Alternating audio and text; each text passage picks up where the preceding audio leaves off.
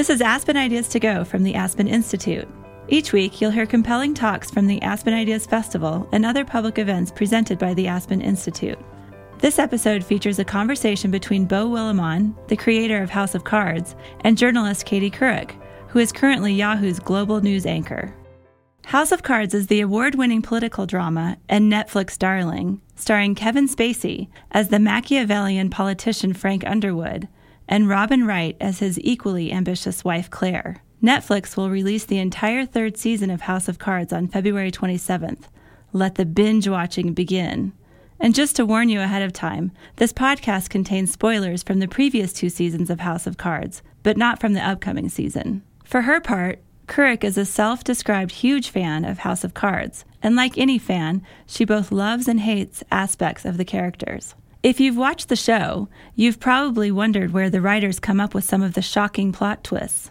Both the intimate setting of this talk, Couric and Willimon are on stage at a small nightclub in Aspen, and Couric's no-holds-barred questions make for a revealing conversation with the creator of the show. Here are Katie Couric and Beau Willimon. I know that you studied to be a painter, but you didn't feel as if you really were exceptionally talented in that department. So you ended up at Columbia.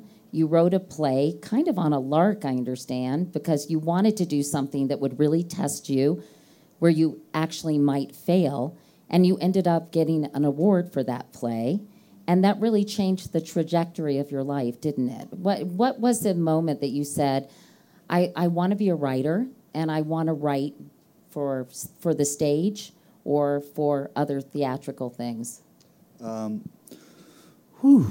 Uh, it, it all seems to make much more sense in retrospect at the time. I mean, basically, I was a kid like any other who had no idea what the hell I was doing with my life. And um, in terms of the moment I wanted to become a writer, I, I don't think I don't know if I could say that there was a moment. I, I guess when I look back, I, I was always writing. I mean, I was writing um, stories and poetry poorly uh, as a kid. Um, painting was what I was drawn to because uh, I had a sort of natural facility for it that could easily impress. And, and as I said to the few folks here, to you know, that, that were at the Eisner thing uh, yesterday. Uh, That sort of talent, painting and music, that those sort of things, you can have a facility that um, will dazzle a lot of people, but doesn't mean that you're actually struggling with anything uh, original, you know, or, or or really going to battle with the universe. Um, it, it's sort of all on the surface, and, and that's what I felt in college, uh, that I was doing hundreds of paintings, uh, and yet none of them were speaking to me. Uh, so... I wrote this play mostly because I saw a flyer at the Student Center. I tore it down, which is probably why I won. Um, and uh, it, and uh, that was so Frank Underwood of you. Yeah, um, and uh, it, it did. It gave me it gave me just enough encouragement to think, you know, maybe this is something I, I, I could do with my life. I was very lucky to have that person um, who believed in me. Uh, really for no reason at all, a, a great playwright named Eduardo Machado, a, a great Cuban-American playwright, uh, who I sort of bullied my way into one of his classes, even though I was no longer in school, uh, uh, sort of took it illegally, um, and he let me sit in and then said, apply to my program, and uh, I will take you. And I said, well, you've read one page of anything I've ever written. Why would you take me? And he goes, oh, I run the program. I can do whatever I want. Um, and he stuck to his word and, and took me and, and um, you know, sort of stumbling along, uh, it became evident to me that there was no turning back. I, I didn't really have a choice in this. You know, but, but during, you were at Columbia and while you're in school and even after school, I guess, well, I guess into your mid-twenties, you dabbled in politics. You worked for Chuck Schumer for a while. I always say the most dangerous place on the planet is between Chuck Schumer and, and a, a T V camera. camera. Yeah, yeah, and and you you also worked for Howard. The most dangerous place is in the car with him when you're driving him to a Mets game so that he can go and shake people's hands. Hi, I'm Chuck. I'm running for Senate. I'm running for Senate. Hi, I'm Chuck. Uh, and then you get at a red light and he's like, you're too slow. Get out of the driver's seat. I'm, and you get out at the intersection, gets behind the wheel, and he goes, all right, all right, put on your seatbelt. And then he barrels his way through Brooklyn and C- Queens while you're just sort of holding on for dear life. So... Um, yeah, that rivals the T V camera, but, uh, yeah. you know. You also work for Howard Dean, Hillary Clinton, and uh, you saw firsthand, I guess, witnessed firsthand the interactions between politicians, their staff, the media. And, and I'm curious what your impressions were of the political world um, after you spent time in, you know, in those various offices. A lot of people assume that uh, all these campaigns must have made me incredibly jaded and cynical uh, because they see Ides of March or House of Cards and go, wow, that's that's pretty dark. What happened to that kid? Um, I have to say, for the most part, my experiences were uh, pretty wonderful. I mean, I I, uh, I was surrounded by a lot of hardworking young people. Uh, you know, the people who get presidents elected are like the median age is like twenty-five. I mean, it, it really is a bunch of people who are working their asses off one hundred hours a week um, for very little pay, if any, uh, because they believe in someone and they and they really do think that in their own small way they can they can change the world. Uh, the first campaign I worked on, Chuck's, was really just um, because uh, I ha- you know. It seemed like a fun thing to do, you know? Uh, I really didn't know anything about him. My pal, Jay Carson, uh, who's the political consultant on House of Cards, best, my best friend, pulled me into the campaign, and it was adrenaline, it was excitement, it was, you know, why be in class when we could be driving two hundred yard signs up to Rochester, New York overnight, you know? Um, and we won, and there's nothing better than winning, so I, I wanted to go back for more. Uh, You win some, you lose some. I worked for Bradley, he lost. I worked for Hillary, she won. I worked for Dean, he lost big. Uh, and I, I don't know if I was sort of analyzing the whole process then. I mean, you can become a little jaded and depressed when your candidate loses, but then the next candidate comes along and, and you get excited all over again. So it's not this trajectory from idealism to jadedness. It, it's, it's a pendulum. I mean, I have a lot of friends that work in politics who've been on a dirty, tough campaign and say, I'm getting out, I'm never doing it again. Next cycle rolls around, they're like, I found this is the real one. This is the one. Like, this is the one that's going to actually change things. Um, and I, I maintain that as much as anyone. You know, you do see things and you do experience um, the roll up the sleeves, bare knuckled type of politics that I experienced in New York or presidential. Um, it opens your eyes a little bit, but I don't think that's any different than a lot of other industries, as it were. I mean, Wall Street, you know, uh, uh, Hollywood, um, you know, they can be just as nasty, uh, but also just as invigorating and wonderful. And you were doing press advance, I guess, for Howard Dean when he had that terrible moment, that Munch moment of the scream. And, uh, you know, I remember I was covering that when that happened, and I felt so bad for Howard Dean because I knew it was an audio issue, that he sounded like a lunatic, but he did was, you know, I know you described this because it was a room full of screaming, crazy people, and because only his audio was being picked up, he sounded much crazier. I mean, isn't that wasn't that disillusioning that a moment like that could completely implode a candidacy altogether? I mean, no, I, I the, thought it was sad. Well, look, I mean, it wasn't that moment that imploded uh, the the candidacy. I mean, the candidacy had already imploded.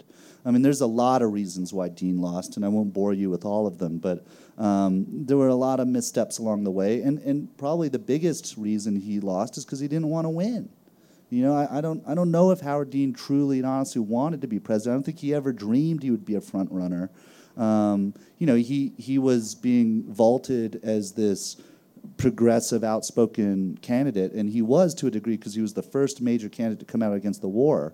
Uh, we think back now, that seemed, you know, for a lot of us obvious, uh, but it was pretty incendiary when he, at the Winter Democratic Convention, um, said said those words, what do I, what I want to know is this, and what I want to know is this. Um, But but actually, he was a fiscally conservative, moderate Democrat from Vermont. You know, he he he was not the image that uh, a lot of people believed him to be, and that's not his fault. Uh, but then there was, you know, in terms of management of the campaign, a whole host of other things, plus the fact that John Kerry's people had been on the ground for two years. Michael Hooley, his field director, is a genius, um, really knows how to win it on the ground, on and on and on. The the key thing about the Dean scream is if it hadn't been that, it would have been something else, because the deeper narrative that was bubbling forth was that this guy is a loose cannon and not electable. That was already being said. Uh, if that, if it hadn't been the Dean scream, something else would have played into that narrative and filled that void, because all of you, all of us, needed that in order to allow ourselves to discard this guy. Um, and, you know, right after that, I remember I helped set up that event. We didn't know until the next day that the Dean Scream was going to be what it was going to be. We were just all bummed that he was third place. So we get on a plane in New Hampshire, uh, and we're we're all happy to be leaving Iowa because it's so freaking cold. And we're like, but we're going to New Hampshire. It's going to be even colder. Um, and we land at three in the morning in Manchester, and there's a big rally, people uh, at the airport. We just all, all want to pass out because we'd lost big, and we know it's going to be a tough fight. Um, and next day, the Dean Scream is paid, played something like six hundred seventy-two times, I think, in one cycle. And that night, uh, Jay brought me to, and this is one of these sort of fly-on-the-wall moments for me, Jay was, the at the ripe old age of twenty-six, the national spokesman for the Dean campaign. Um, he took me to a bar, not unlike this one, and uh, I'm sitting around with like the head New York Times, you know, person, Washington Post, Newsweek, you know, all the big uh, uh, pencils, uh, and... Um, And Adam Nagourney, who was covering for the New York Times, uh, and who is now a friend and a great, great journalist. He's the L A bureau chief now for the Times.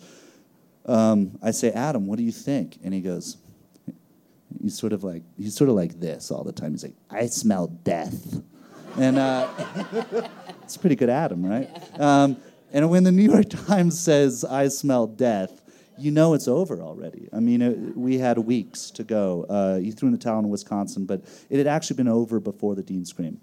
Well, let's talk. About, I, I know you did Ides of March, which I which I loved, uh, based on Farragut North, which was a play you, you wrote. But I mean, let's can we talk? Can we go right to House of Cards? Yeah, do okay, it. Okay, good. Yeah. All right. So so you know, how has your experience in politics? I mean, how did it inform the the character creation uh, in House of Cards? I mean, I just because I mean it's it's striking that you did work in politics, and obviously this is a political thriller, I guess you might call it. And and are any of the characters based on? It's anyone? A romantic comedy. Yeah. I mean, how how did how did your... Aren't those smoking scenes really... I thought they're supposed to be funny. I do love the way those are shot, by the way, at the window with it all kind of going out the window. But but did did it sort of affect the way that you wrote yeah, it? Yeah, absolutely. I mean, uh, look, I had a lot of uh, great stuff to work from because... Uh, House of Cards, as I'm sure many of you know, uh, was a there was a B B C version of it that aired in the nineties. Um, wonderful uh, uh, scripts by Andrew Davies. Uh, Ian Richardson was extraordinary in it. Um, very different than ours, uh, much more satirical and tongue-in-cheek, and, and much more compact. You know, there was only a grand total of twelve episodes over three years. Uh, that, in turn, was actually based on novels by Lord Michael Dobbs, who had been a high-level advisor in the Thatcher administration. Um, there's a guy who has some real blood on his hands. Yeah. yeah. Very charming guy. I love Michael. He gave me a tour of the House of Lords. It was very cool. Um, but he, I mean, he really had been in it at the highest levels. My experience in politics had always been in the trenches. You know, you say head of press advance, but I'm like the guy making sure the governor has, like, toilet paper in his bathroom when he comes to the event, and that, and that the, you know, You know, oh, uh, Jody Wagorin likes, uh, she likes carrot sticks, so I'll have those in the van when I drive her to the event.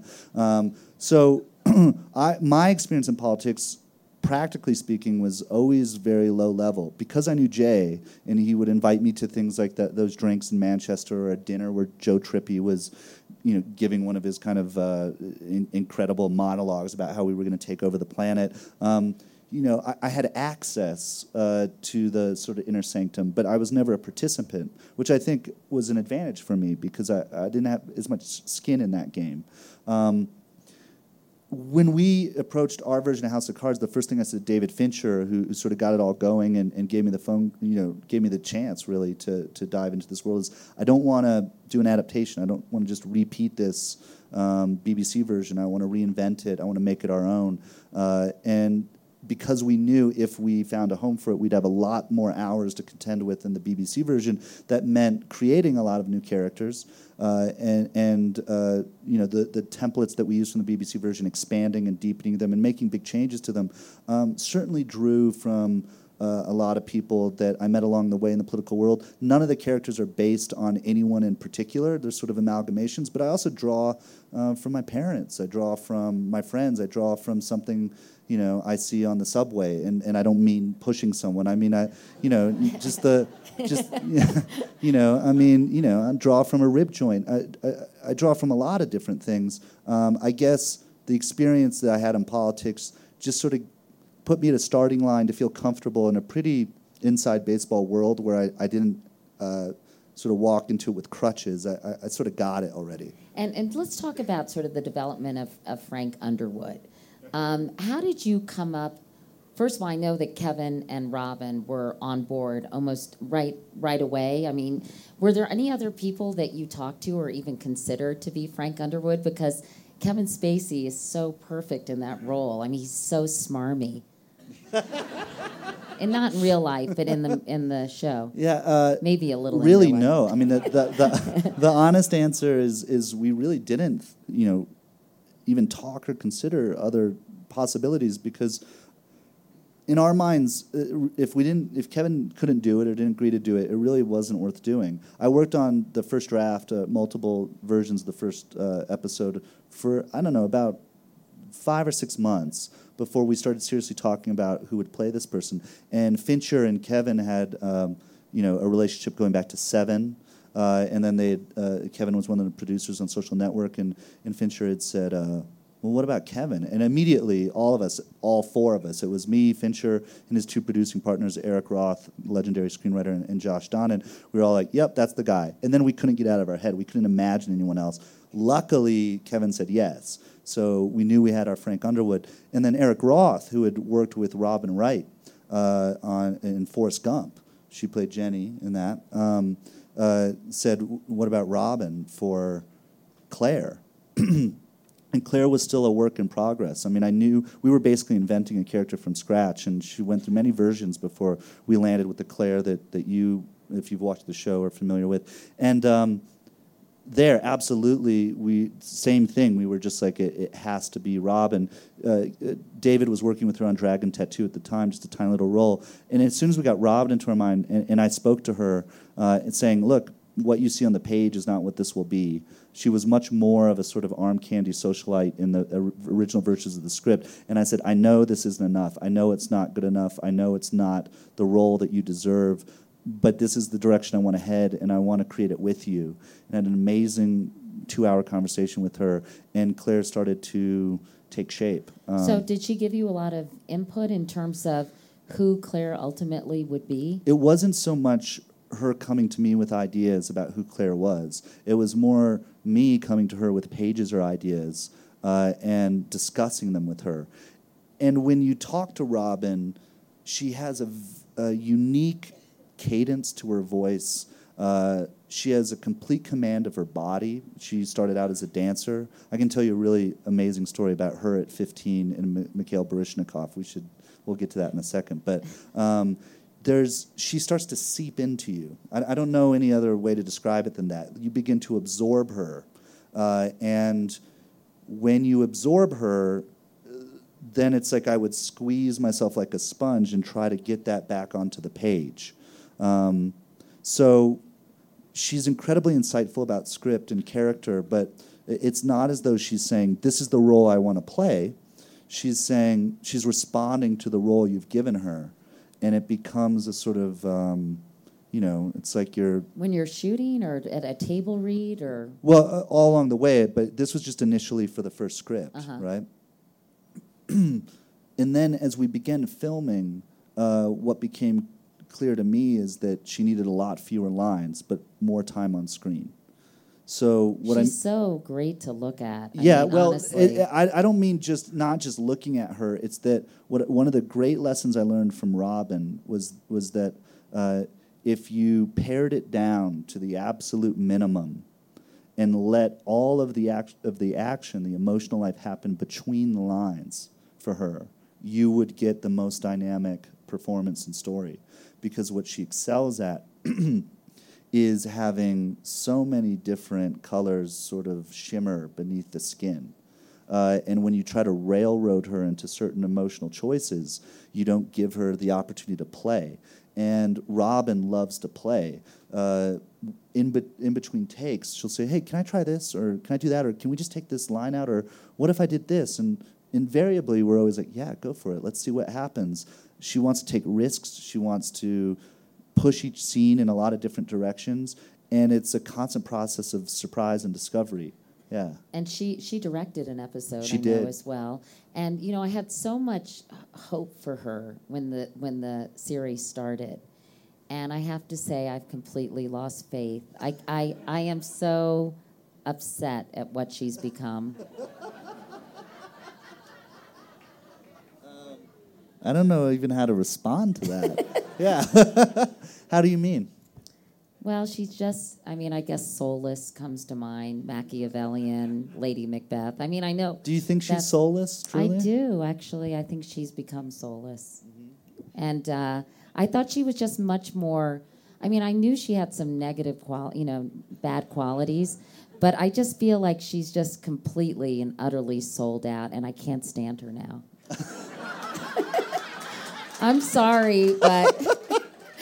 do, I mean, can't, you you can understand that, can't you, Beau? Well, no, I mean, if I couldn't stand her, I'm the, I definitely have the wrong job, you know. no, I, her, but you know, Claire, I yeah, mean, no, I, I, I, I mean, I honestly say I love all the characters. I mean, I don't. You if, say you don't care if people don't like your characters. You, I mean, no, I, I, I have to. I, I can't not stand her. I mean, I, I have to, weirdly, be her. You know, and I mean, um, I'm still gonna watch her, but I just am. I just at the end of the, the second. Well, it's season, only I'm it's just, only two seasons. I mean, we got a whole another one on the way. I know that's true. But I mean, it, you know, one of the things that we try to pay a lot of attention to is uh, it'd be very easy to just have Claire and Francis be sociopaths. That they, you know, characters that completely lack um, the ability to feel or connect or show empathy or compassion. Uh, and while they don't show those qualities a lot, they do have them. Um, whether it's seeing Kevin uh, at his alma mater with his buddies or seeing the way that Claire, when when the president's wife calls her up and says, you're a good person, when she knows that she's really responsible for Um, everything that's going wrong with their marriage and the way she breaks down. I mean, right. She's feeling real guilt there. Um, there's a cost, you know. She's she's making choices that maybe you and I might not make, um, but she's not doing. She's not making those choices in a void. Uh, and and I think that, you know, for a lot of people who are, you know, incredibly ambitious and, and want to be the first couple, they have to turn their backs on a lot of things that we hold dearly. I mean, her love for Adam Galloway was not as important as the significance that she would eventually um, uh, achieve by by entering the White House. And so, you know, if, if that leads you to not stand her, I mean, part of that, I think, can, you know, and I find myself in this position, too, of being afraid of the things they do, fearing the side of us that might be capable to turn our back on the things that um, we think we most care about. I mean, I... I wrote a play uh, called The Parisian Woman, which is sort of inspired by a, a play by uh, a playwright, a French playwright you've never heard of, named Henri Beck. It's a predecessor of like Strindberg and and uh, Chekhov and Ibsen. They were all reading him, and um, so the the the whole play centers around a character. It's very much like Claire, but imagine, you know, turn of the century Paris. Um, and I sort of updated it to D C. I, I wanted to work out some things with this character that I, I hadn't been able to in House of Cards. And she um, she's talking to a young lover uh, who is despondent that that she is saying, go, leave me behind. You need to live your own life, and you have a career to think about. And the young lover is passionately saying, screw my career, I care about my love for you. And, and, and this character, which I think is very like Claire, uh, says, don't make the mistake of putting love before work. Uh, love comes and goes. It easily happens on its own. But uh, but what you work for is fragile and takes a lifetime to build. It's a provocative thing to say because we're led to believe from birth that love is the most important thing. And one of the questions we ask in House of Cards is, is it?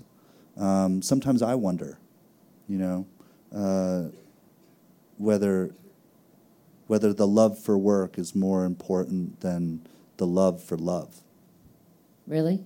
Yeah.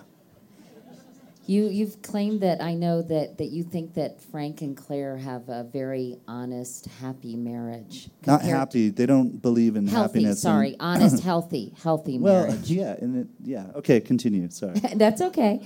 But but a lot of people watching, I think, may be perplexed by that statement. Why do you think their relationship is healthy?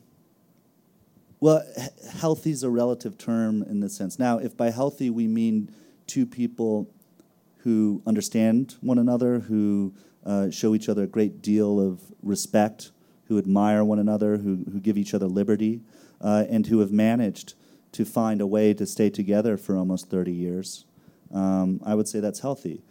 Now, they've made their own rules. The vows that they may have taken in a church are not necessarily the vows they live by, but in most couples that I know that have been together for many decades, they end up establishing their own rules uh, one way or the other along the way, because we all change, the world changes around us, and in order to adapt to each other, um, we have to a- a- adapt in terms of the parameters of, of what a union is.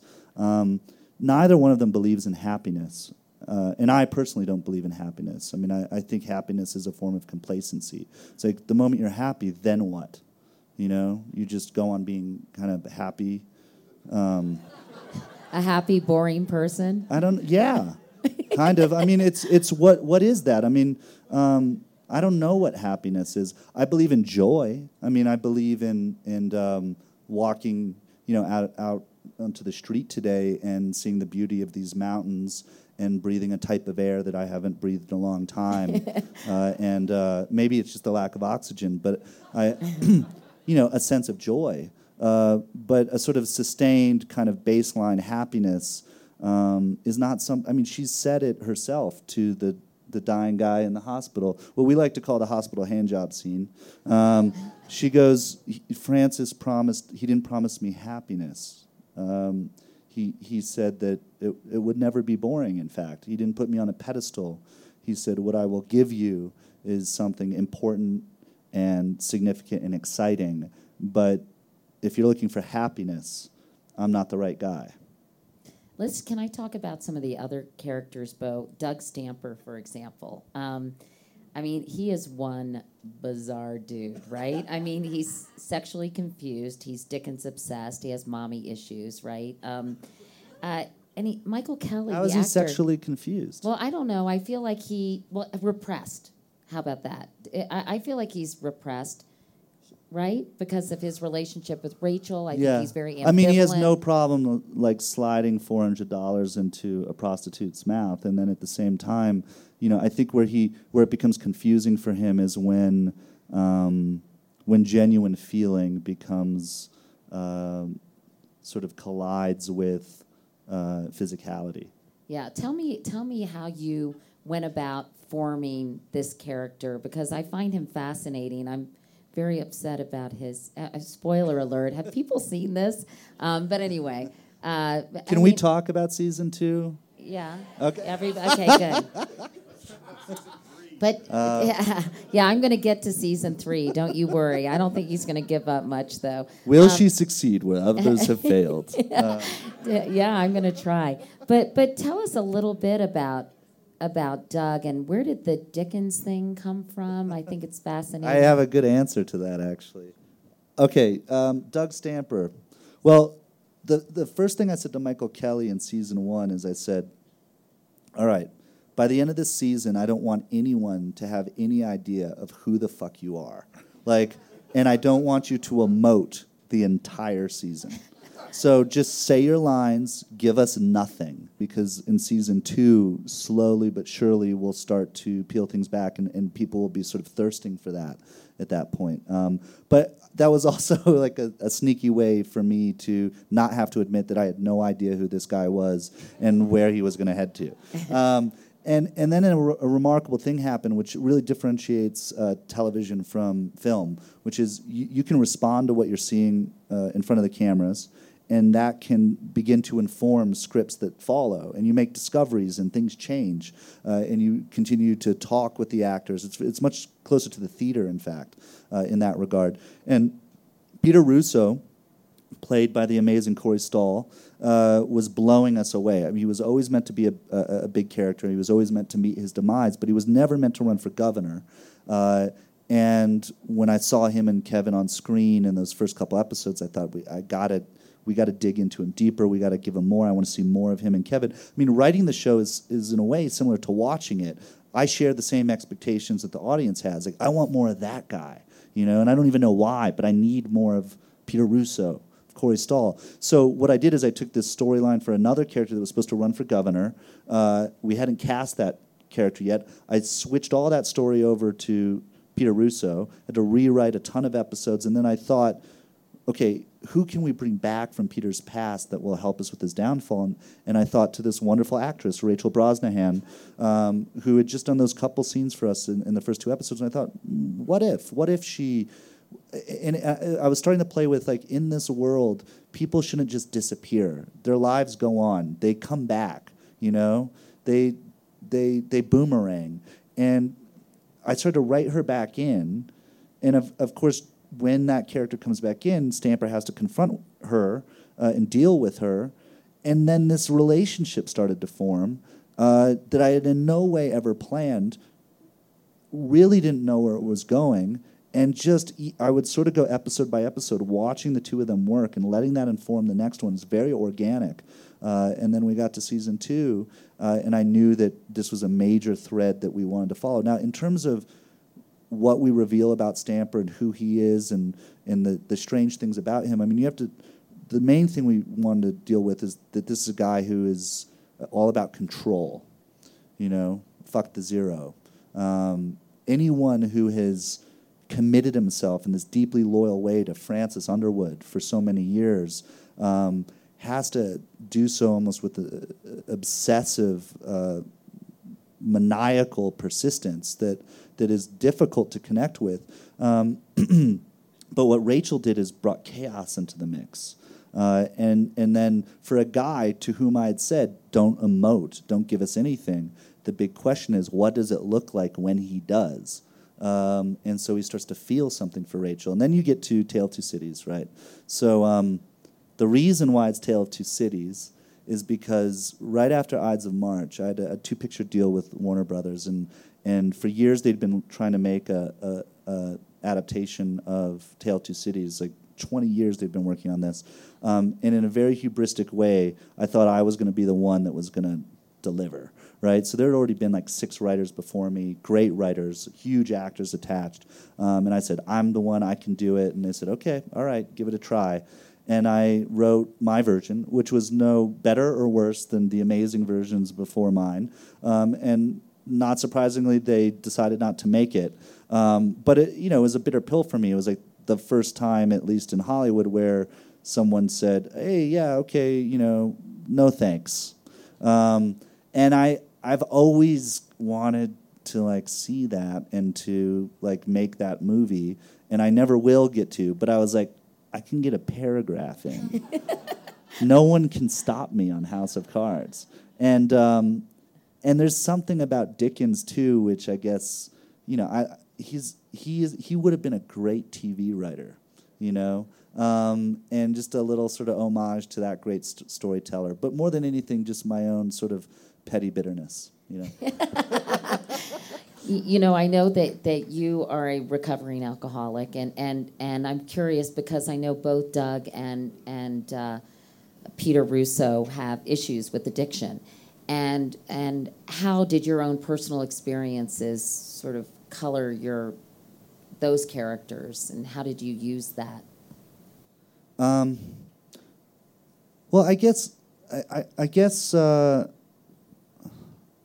I mean it's sort of a vast question, right? Because uh, you know, to me, like uh, the fact that I'm an alcoholic is sort of like no different than someone having diabetes. You know, it's like Um, people say, like, you know, oh, you've been sober that long? Congratulations. I'm like, no, would you say congratulations? Someone's like, I've been taking insulin shots for thirteen years. You're like, oh, no, that sucks. You have diabetes, right? You're not sort of like, so I, I, I, I see alcoholism as, um, you know, it's in my genes. You know, everyone in my family has it. Luckily, I uh, admitted it and recognized it early on. Um, it's something that, you know, is part of me and I have to contend with. So I, I don't see it in this deep sort of way. Um, you know, I, I do, I have seen the way it can ruin people's lives. And I remember times in my life where, um, you know, it, it is, you know, pushed me to pretty bleak, you know, emotional territory. Um, and, and that's stuff that I draw upon, not just for the characters uh, who are recovering or fail to recover in House of Cards, but every character. Um, I mean, you know, you stare into some pretty deep abysses and, um, you know, that's, you know, that's like golden for a writer, you know? Um, so I, I'm never, I no regrets, and I don't, t- you know, I would never take any of those years back and change them. Um, but I think the key thing in terms of Stamper is, in order to, I mean, alcoholism is a form of uh, chaos, you know, and one way that you con- you can compensate for it in recovery is um, an obsession with control. Uh, and that makes sense for him. And, and for Peter Russo, um, you know, he's sort of the classic example of a of a guy who um, was never, I mean, and I'm looking at it more through Francis Underwood's eyes, he was never going to be sober. Um, he, in terms of Francis, Francis Underwood, like, he saw what he did as like a mercy killing, you know. All he did is accelerate a process that was going to be long and painful. And it's incredible to me that a, a lot of folks say, oh, I felt so bad for Peter. I, I, I liked him so much. And here's a guy who neglected his children, cheated on his girlfriend, you know, um, did all sorts of substances, uh, and yet, you know, people sympathize with him. Um, you know, I actually probably sympathize with Peter Russo a lot less than a lot of people in this room, because I don't actually...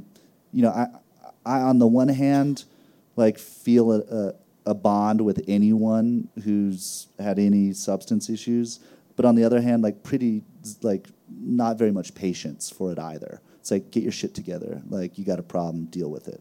You know, um, take your insulin shots. Uh, so I'm I'm probably a lot tougher on those two guys than people who aren't in recovery. I, I feel like I gave...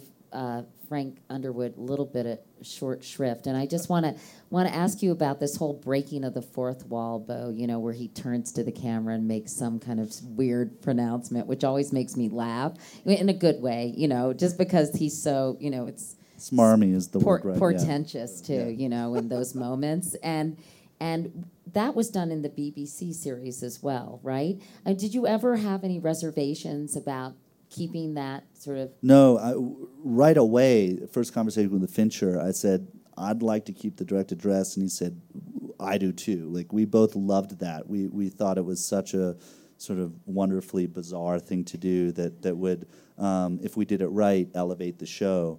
Um, and he's the only one, though, who does it. Always. Yeah, no, yeah. It, well, you know, it, it, we're sort of, while we have a huge cast and, and are following a lot of different people's stories, Uh, very much at the center of it is Francis Underwood. It's it's his story, his trajectory, along with Claire. I mean, I really actually see it's it's both of them, but it just, you know, it doesn't feel right for her to turn to the camera. I mean, she, um, you know, as I said, her power comes from what she doesn't say, you know. And uh, look, you know, it's not as common in T V, although our show isn't the only one that does it. Um, But it's been common in, in terms of, you know, the stage, certainly for centuries.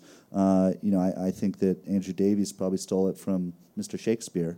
Uh, so so uh, and everyone gets to steal from Shakespeare. It's like free reign. You know, take take what you can and don't ever look back. Um, so yeah, stole that outright, and um, it's been a lot of fun. It's also a huge struggle. It's a lot of responsibility because you're you're. Uh, narratively, because you're taking on this like pretty heightened device that can take you straight out of the drama, and your goal is to actually make it um, deep in the drama. So uh, when we fail, we we really fail badly, and, and hopefully those make their way, you know, on the, well, there is no cutting room floor anymore. It's all digitized, but the cutting room floor. Um, sometimes, uh, you know, I look back at a few that we did in season one or two, and I'm like, uh, sort of wince. Uh, we could have done so much better. Should should have, should have just been a look there. Um, but you know, I mean, it, the trial and error of it all is uh, kind of part of the fun. I think it makes it fun. And and when it comes to Frank's character, I know you you. Uh, basically pulled some things from Richard the Third, that, which Kevin performed in, right? And a little bit of L B J I read as well. Well, I, look, uh, w- I mean, yeah. we, we've pulled from all sorts of things. I mean, uh, yeah, Richard the Third is uh, easy, you know, yeah, that's a no-brainer, and Kevin was doing a world tour of Richard the Third for nine months before we went into filming. I guess I so. read that that really helped him. Yeah, for of. sure. I mean, he did it, I mean, he did a, a, a, something like one hundred ninety-nine performances across the globe. Um, and we discussed Richard the Third a lot because it was on his brain, and uh, you know, but also uh, the guy in the Scottish play. I can't mention his name because we're technically on a stage. Um, also, uh, you know, Coriolanus, Richard the Second, Henry the Fourth, Part One and Two. I mean, there's there's so much to draw from. Um, L B J for sure, but you know, uh, F D R, Nixon, Cheney, um, you know, Jefferson, Adams. Uh, Truman. I mean, there, there's so many different little elements you can draw from, and fictional characters as well. I mean, look at movies like uh, The Candidate, for instance. Uh, you know, look at look at um, you know, great documentaries like Street Fight or The War Room. I mean, it's endless. Um, you know, it, drawing from my own dad. You know, and drawing from myself, I guess. So you put all that in a blender, and then. Um, You know, you get a guy who goes, uh, you know, I love that woman more than sharks love blood. Yeah. That's my bad version of it. Um, Why did I just do that? that was and and how much fun is it when people are so shocked by plot twists? For example, poor Zoe. You know, I, although I didn't care for I her either. I didn't sense a lot of, yeah. I didn't You're, like her at all. Um, most journalists don't. Um, but and then you did the other thing. What do you call it? Uh, the the the threechum. The threechum, which was pretty yeah. shocking. The threesome between. We also the, call it the meech around. Yeah. So I mean, I, I mean, do you do you realize? First of all, I know that with the with uh, the the Zoe character, you guys did a whole thing where you were taking shots on the set and completely faking people out and all that. So you must enjoy that. Uh, yeah, I guess so. I mean, um, I don't know. I mean, it, it's weird. It's like I'm not sitting with someone on their couch uh, watching them watch those moments. I, I mean... You should. That would be a little odd if, like, you know, rang the doorbell and say, let's watch an episode of House of Cards together. Um, I, I uh, You can come watch some with me. Okay. All right. Um, I, uh, I don't know. I mean, it's sort of like by the time it gets to all of you, it's... many, many, many months in the past for me. Um, and I'm already tearing my hair out over what we're going to do the next season. Um, it certainly was fun thirty-seven minutes after we released season two. Um, if you were following the Twitter feeds, like the House of Cards hashtags or whatever, um, at, at minute thirty-seven, it felt like we broke Twitter uh, because there was just an endless stream, and all, all the tweets, they, they boiled down to three main tweets. One was W T F, one was O M G, and the other was holy shit. And it was just that, like O M G, O M G, W T F, holy shit, O M G, W T F, holy shit, like endlessly. Um, that was, and we're all standing there, yeah, laughing our asses off. I mean, this was, I mean, I, look, uh, with, with a character like Zoe, um, you know, we don't do something like that just to say, hey, how can we really throw the audience for a loop, like a twist for twist's sake. Uh, she needed to go, you know, and she needed to go because Francis, uh, you can't keep climbing the mountain if someone's tugging on your leg as you try to climb. I mean, it was it was an act of self-preservation. And if Russo's death was one of opportunity, uh, we needed to see in, in his evolution or de-evolution uh, that he was capable of doing this, that that if the the question of House of Cards is, or one of them is, how far is he willing to go? Uh, we need to constantly push the boundaries of that question, and um, yeah, Zoe Zoe was collateral damage. Will her cute, earnest boyfriend reappear? Because we haven't really Lucas heard much. Goodwin, yeah. yeah. Um, There's only one way to find out. Yes. Mm. Okay. Well, then, speaking of season three, because I want to talk to you about your, your off-Broadway play. You're working on two documentaries as well. Um, we and I want people in the audience, obviously, to get a chance to uh, ask you some questions. But, you know, okay, so now they've gotten everything they wanted. They're in the White House. How challenging is it to kind of keep, because their whole their whole lives have been kind of focused on this this ultimate power grab. So now that they've achieved it, is it challenging to figure out how to keep things interesting? Because I guess they have to keep well, it. Well, uh, look, it's challenging, but not to keep things interesting. I mean, it, it's it's a challenge. The, that question, that precise question, is the crux, you know, of, of moving forward. Um, when your entire identity is directional, um, it's all very clear and it makes sense. And when you've at- achieved your destination, it's sort of like what I was talking about with happiness. Like, once I get to be happy, then what? I mean, that's like a form of hell to me, right? Like, so, um, you know, once you get there, then then what do you do with the with that achievement? Um, I'm not going to tell you what they do. Uh, can you give us any little insights at all into anything we can look for, expect, something? A little something, come on. This is absolutely not. No, I, I can't. No, as adorable as you're being right now, and this smile, I mean, you've all seen it for years, but like when it's this close to you, it's just really hard, actually. Like she's she's like casting a spell, and um, uh, but I I look, this you do not. This is truly difficult, actually. Um, I feel like, I, I don't know. I, I, was it easier with Michael Eisner? Yeah, yeah. No, that was really easy to say no to him. Uh, but but I feel I feel it's like it's your birthday, and I forgot to bring you a present, and you're being so cool about it. You're like, it's okay, I'll have another birthday in a year. Don't worry about it. Um, but you guys don't want me to ruin anything for no, you, No, we don't right? want you to so, ruin yeah. anything. But is but there... But even the slight teeniest little bit is ruining it. You think so? Okay. Yeah, Nobody yeah, wants yeah. any no. any no. little teeny... Okay. Little soup song of something? Okay, all right. No, all, all, all I'll say is this, is, is uh, your question is the exact question that we started the writer's room with for season three.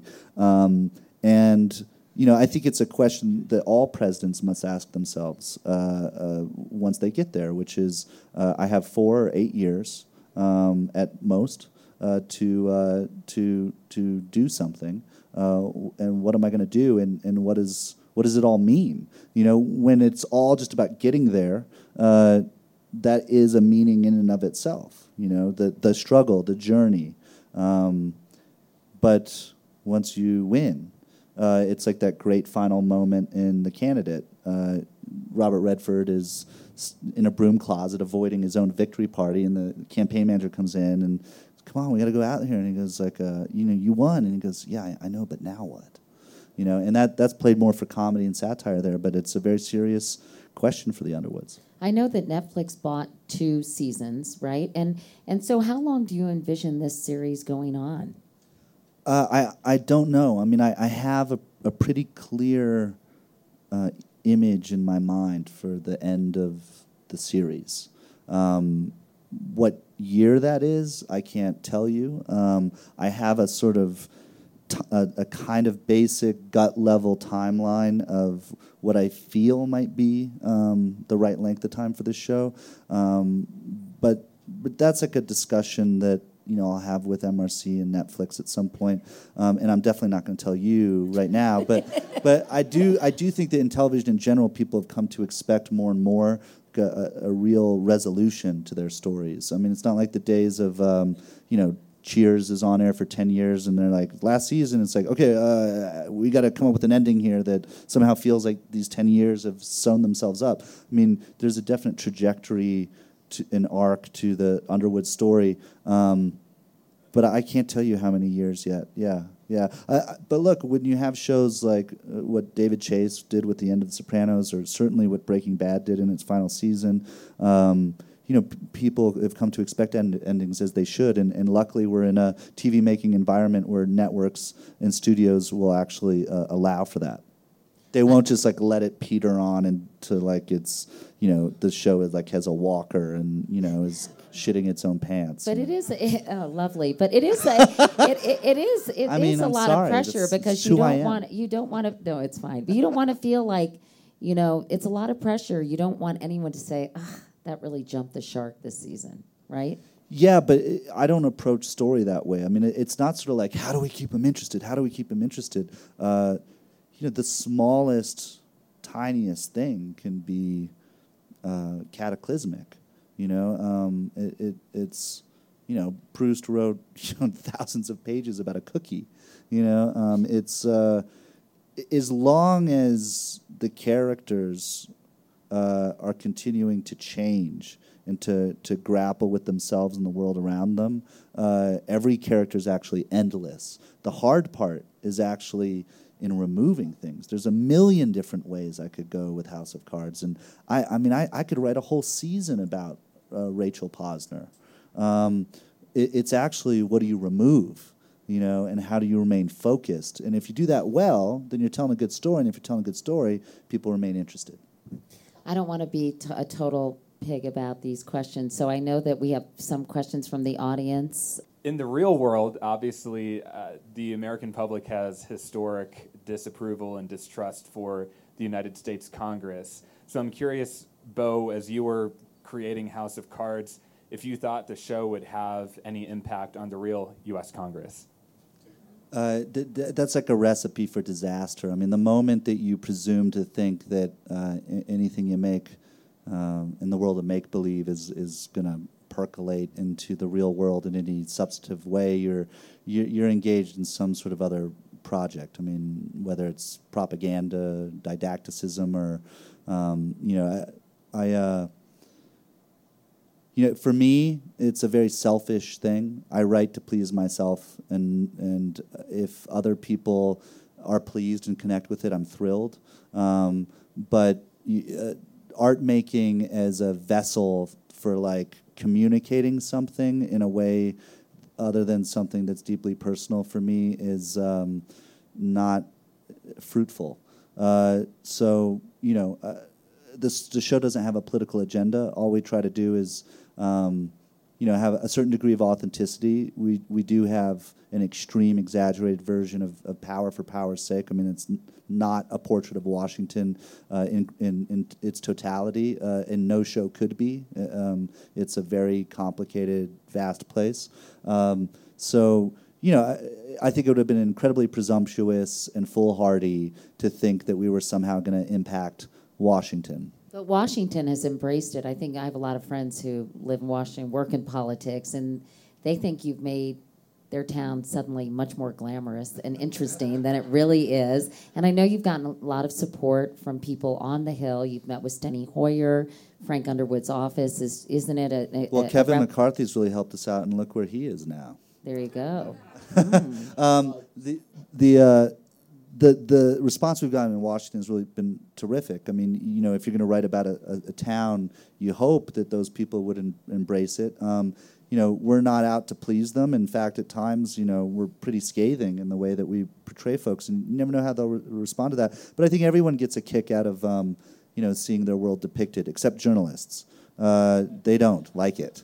Um, and uh, uh, the... Uh, You know, the response we got in Washington, I think they understand what what we're up to, that, that we're not trying to tell their entire story. We're just trying to tackle sort of a sliver of it, and pretty dark sliver. Um, but and we've gotten a lot of help from people on both sides of the aisle. Um, you know, we do a hell of a lot of research. I mean, you know, I'm talking to former White House counsels or solicitor generals or, um, you know, people who have uh, been in the cabinet, um, you know, we're talking to all sorts of people to make sure that we we kind of know you know what we're talking about, and that if we're going to break rules or fudge them, at least we know when we're breaking the rules. Anybody so, else here? Uh, yes, I've got one. Uh, hello? Where hi. are you? Oh, hi. Hi. Sorry. So uh, I'm fascinated by the way you developed the Frank Underwood character, as I think everyone is fascinated. And he's this incredible master manipulator who creates these these gigantic webs that people fall into that becomes sort of Shakespearean inevitability, where he ends up, they just walk down this tragedy that he's created for them.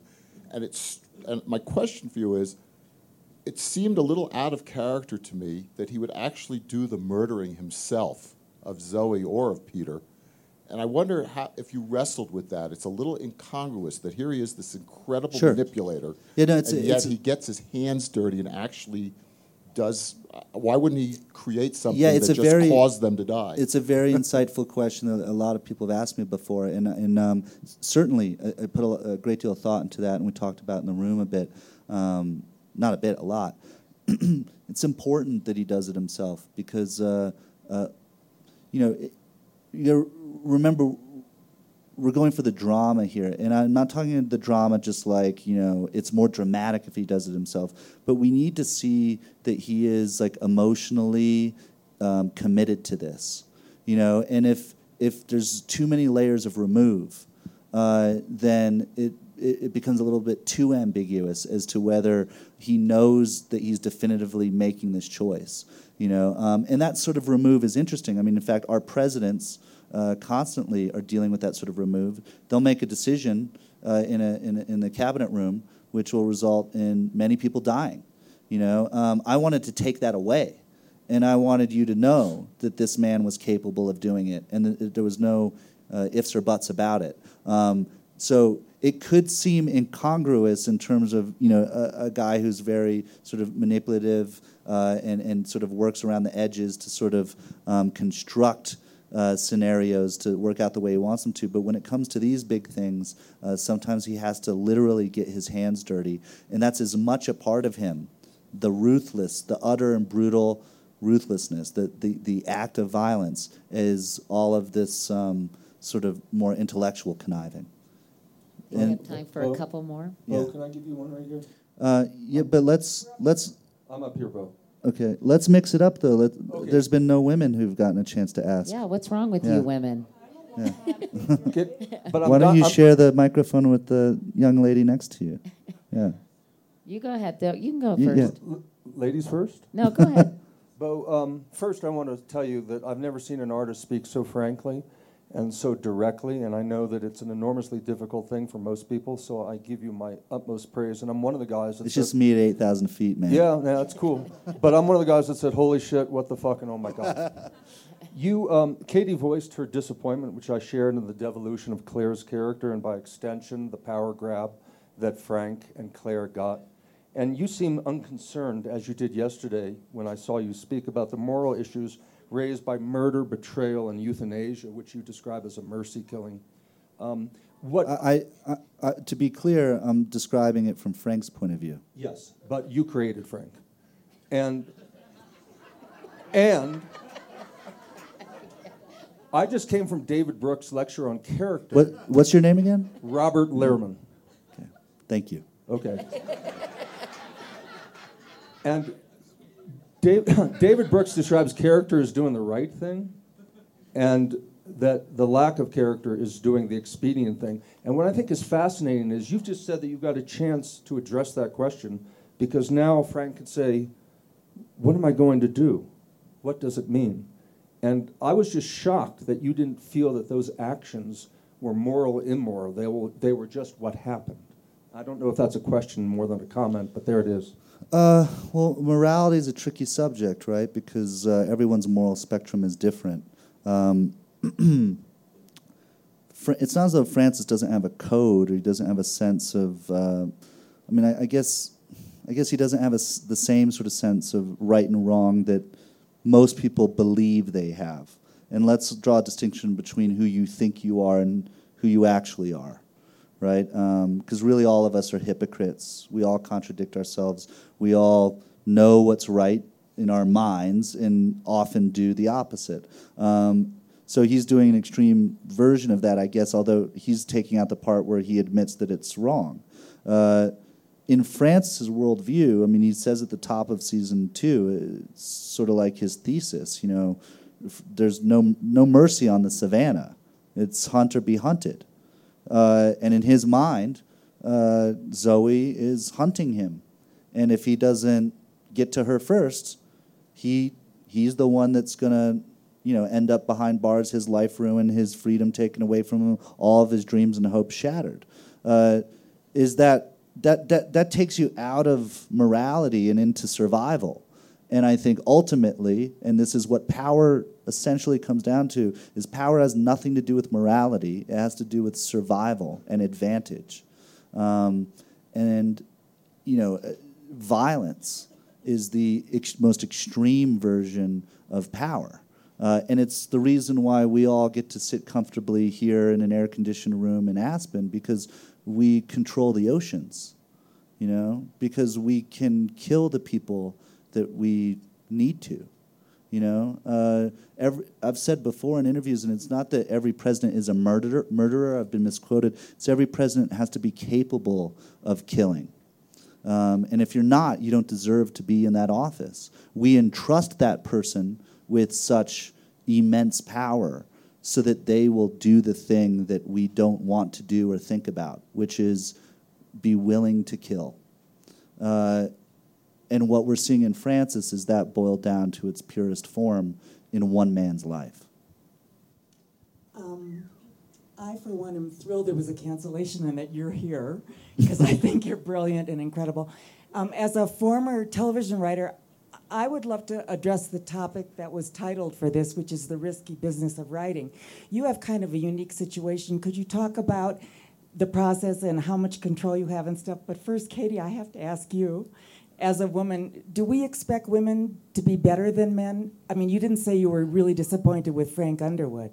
Well, I think I knew that Frank was a terrible person from the beginning, and I thought that that Claire was had had more redeeming qualities and might kind of have more of a moral compass. And as I saw her devolve, I was I was disappointed. So. Um, You know, I see Frank as more of a caricature, honestly, as somebody who's who's grabbing power, and in many ways Claire is as well.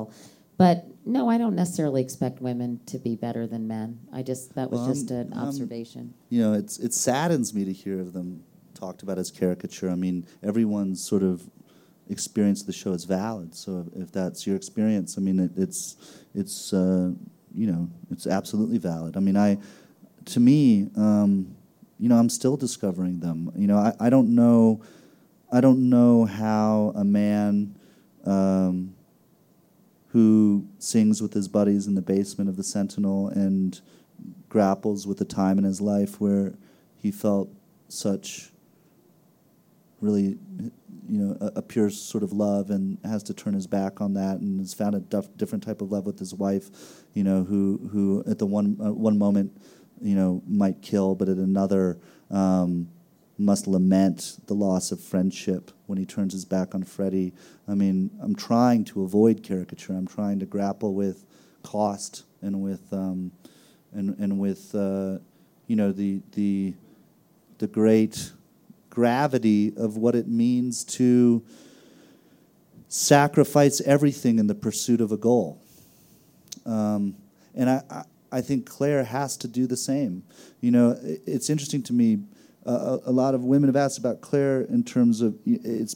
It's frankly surprised me. Although I, I, I um, I welcome the conversation, and I think it's an interesting one. You know, in terms of uh, Claire is either like feminist hero or total like feminist disaster. Um, and the way I think about Claire is, you know. Uh, Um, one of my favorite writers is, is Balzac, and if you read like Lost Illusions, I mean, the women are just as insidious and self-serving and ruthless as the men, and it it's just it feels honest, you know.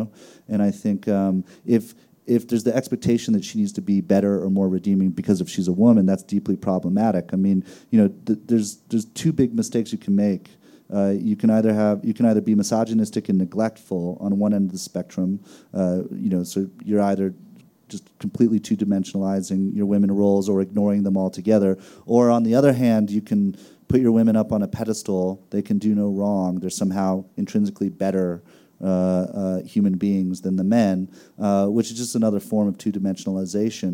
Um, and for me, really, uh, they they should be as equally ruthless and insidious. Um, their stories you know, because of their gender, might have different aspects. You know, uh, it would be weird for Frances to go through, you know, perimenopause. Um, that's something only a, a woman, you know, would go through, and we, we shouldn't ignore those aspects of her story, but we should also not reduce her to that, so that is her only story. Um, it's simply a part of her life, as it would be. Uh, that the main story that this couple shares is, is their mutual ambition and uh, lust for the summit of Everest, I guess. We're out of time, aren't we? Right. Yeah, I, yeah. I, maybe we have time for one more question. Um, Do we have time for one more question? We don't have time for one more question. This zero-minute thing yeah, has been Yeah, the zero-minute like has been... been. Let's, like, uh, you, we'll go out on the street and, and start do, a riot. Can you do a really quick question? Really quick? Does it require a big... Really quick, really okay. quick. Um, I'm one of those people who lock myself into the room when I know season two's coming out, and not until it's done do I start watching it. I don't know if anyone can relate to it. It's like hitting a crack pipe or something. But... um. You know, tonight you've revealed yourself as truly a brilliant artist. And I thought Netflix was just beta testing us on what they were figuring out in order what we wanted to watch a train wreck, and then we wouldn't leave our house like in Portlandia until, you know. So what's really happening? You're like a psychologist who's an artist who's been able to get into the deceit of these characters. And and as the subject is on writing, it's just phenomenal to try to absorb that and understand that. You've you've said tonight you don't know where it's going. You're just feeling some kind of muse.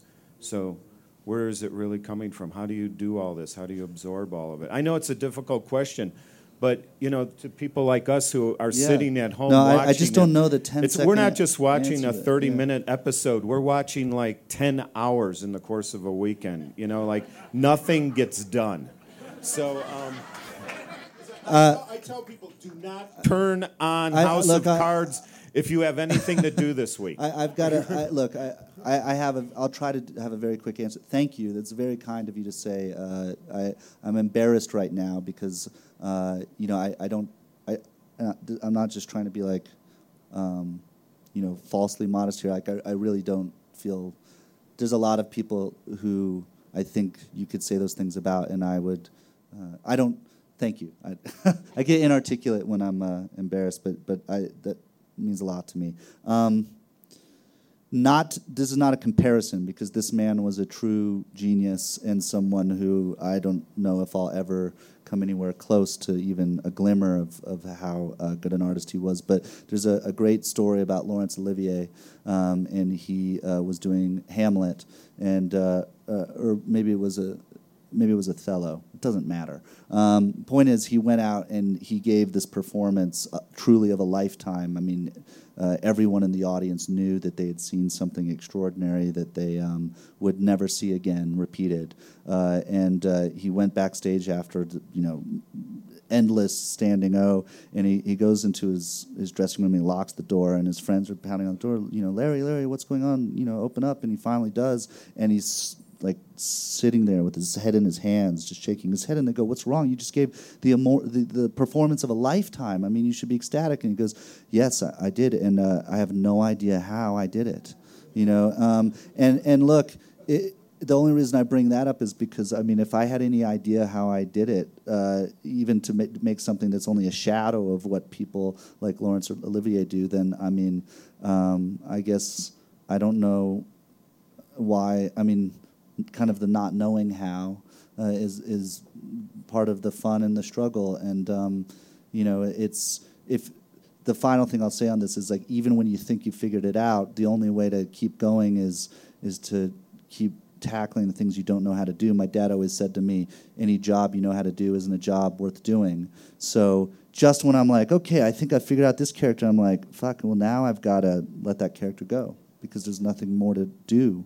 So I've got to start banging my head against the wall in a different way. And ultimately, art making is, I think, trial and error. There's, it's not, you don't get any better at it. Your, your, your skull just gets thicker. Well, Beau, thank you so much for sticking around. This was so fun. Thanks, everybody, for coming. That was Beau Willimon and Katie Couric, recorded live at the Aspen Ideas Festival on June twenty-ninth, twenty fourteen. The Aspen Ideas Festival is the nation's premier gathering place for leaders from around the globe and from across disciplines to engage in deep, inquisitive discussion and tackle the ideas and issues that both shape our lives and challenge our times. You can discover more at our website, aspen ideas dot org. Make sure to subscribe to this podcast, Aspen Ideas To Go, on iTunes or other popular podcasting services. You can also follow the festival on Twitter at Aspen Ideas and at Facebook slash Aspen Ideas. I'm Tricia Johnson, Editorial Director of Public Programs at the Aspen Institute. Thank you for listening.